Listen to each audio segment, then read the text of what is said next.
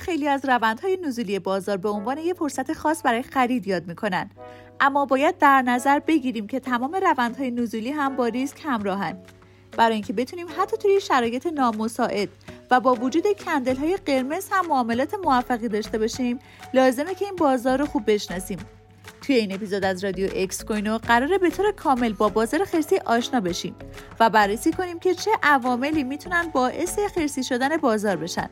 پس قبل از هر کاری این پست رو save کنید تا گمش نکنید و برای دوستان trader تون هم بفرستید.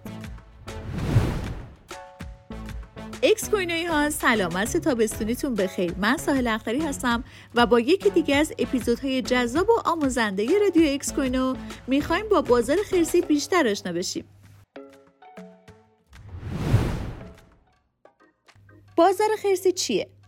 اگر قیمت یک کوین روند نزولی داشته باشه و رکود در اوضاع اقتصادی دیده بشه شرایط حاکم بر بازار رو با عبارت بازار خرسی یا بر مارکت توصیف می‌کنیم.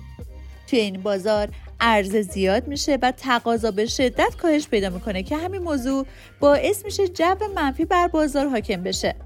در نهایت توی همچین بازاری میل سرمایه گذارا به خرید رمزارز هم کم میشه و احتمالا با کاهش بیشتر قیمت هم مواجه میشیم. حتما می‌دونید که بازار گاوی دقیقا در نقطه مقابل بازار خرسی قرار داره. حالا بریم به سراغ اینکه چه عواملی می‌تونن به شکل گیری روند نزولی منجر بشن. اولین مورد رفتار سرمایه گذاره در بازار.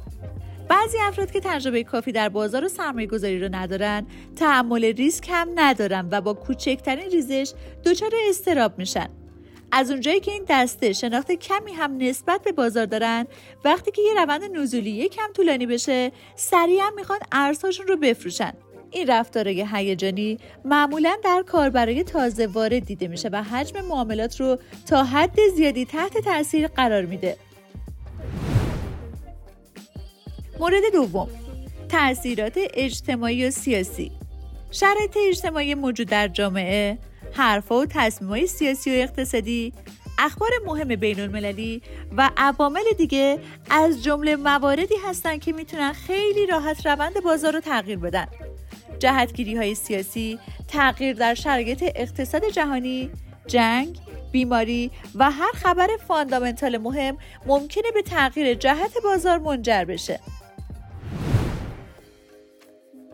خب می‌رسیم حالا به یه سوال مهم که ریشه واژه های گاو و خرس توی بازار از کجا آمده به طور دقیق مشخص نیستش که این دوتا کلمه گاو و خرس از کجا آمده اما چند تا داستان جالب در این باره وجود داره. یکی از رایجترین این توضیحات به مدل جنگیدن این دوتا حیوان برمیگرده. با توجه به اینکه گاو موقع حمله به دشمن شاخهاش رو به طرف بالا می‌گیره روند سودی بازار رو با عبارت گاوی توصیف می‌کنن. اینطوری می‌تونیم تصور کنیم که در بازار گاوی گاو با شاخهاش قیمت رو به سمت بالا هدایت می‌کنه. از طرف دیگه خرس موقع مقابله با رقیبش پنجه هاش رو به سمت پایین می‌گیره و با اون میجنگه. یا به یه بیان دیگه. در بازار خرسی خرس با پنجه هاش قیمت رو به سمت پایین هدایت می‌کنه. خب باید بررسی کنیم که بازار خرسی چه خصوصیاتی داره. برای اینکه متوجه بشیم باید نسبت عرضه و تقاضا رو بررسی کنیم. توی بازارهای خرسی تقاضا خیلی کمه و عرضه به شدت افزایش پیدا می‌کنه. چون سرمایه گذاره از بازار قطع امید کردن. از طرف دیگه خریدارا هم میلی به خرید کردن ندارن.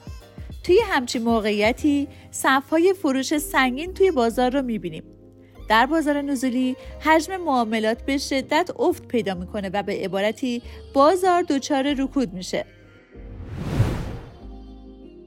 روانشناسی سرمایه گذار روند بازار و جو روانی حاکم بر سرمایه گذاران دو عاملی هستند که تاثیر متقابل بر همدیگه دارند.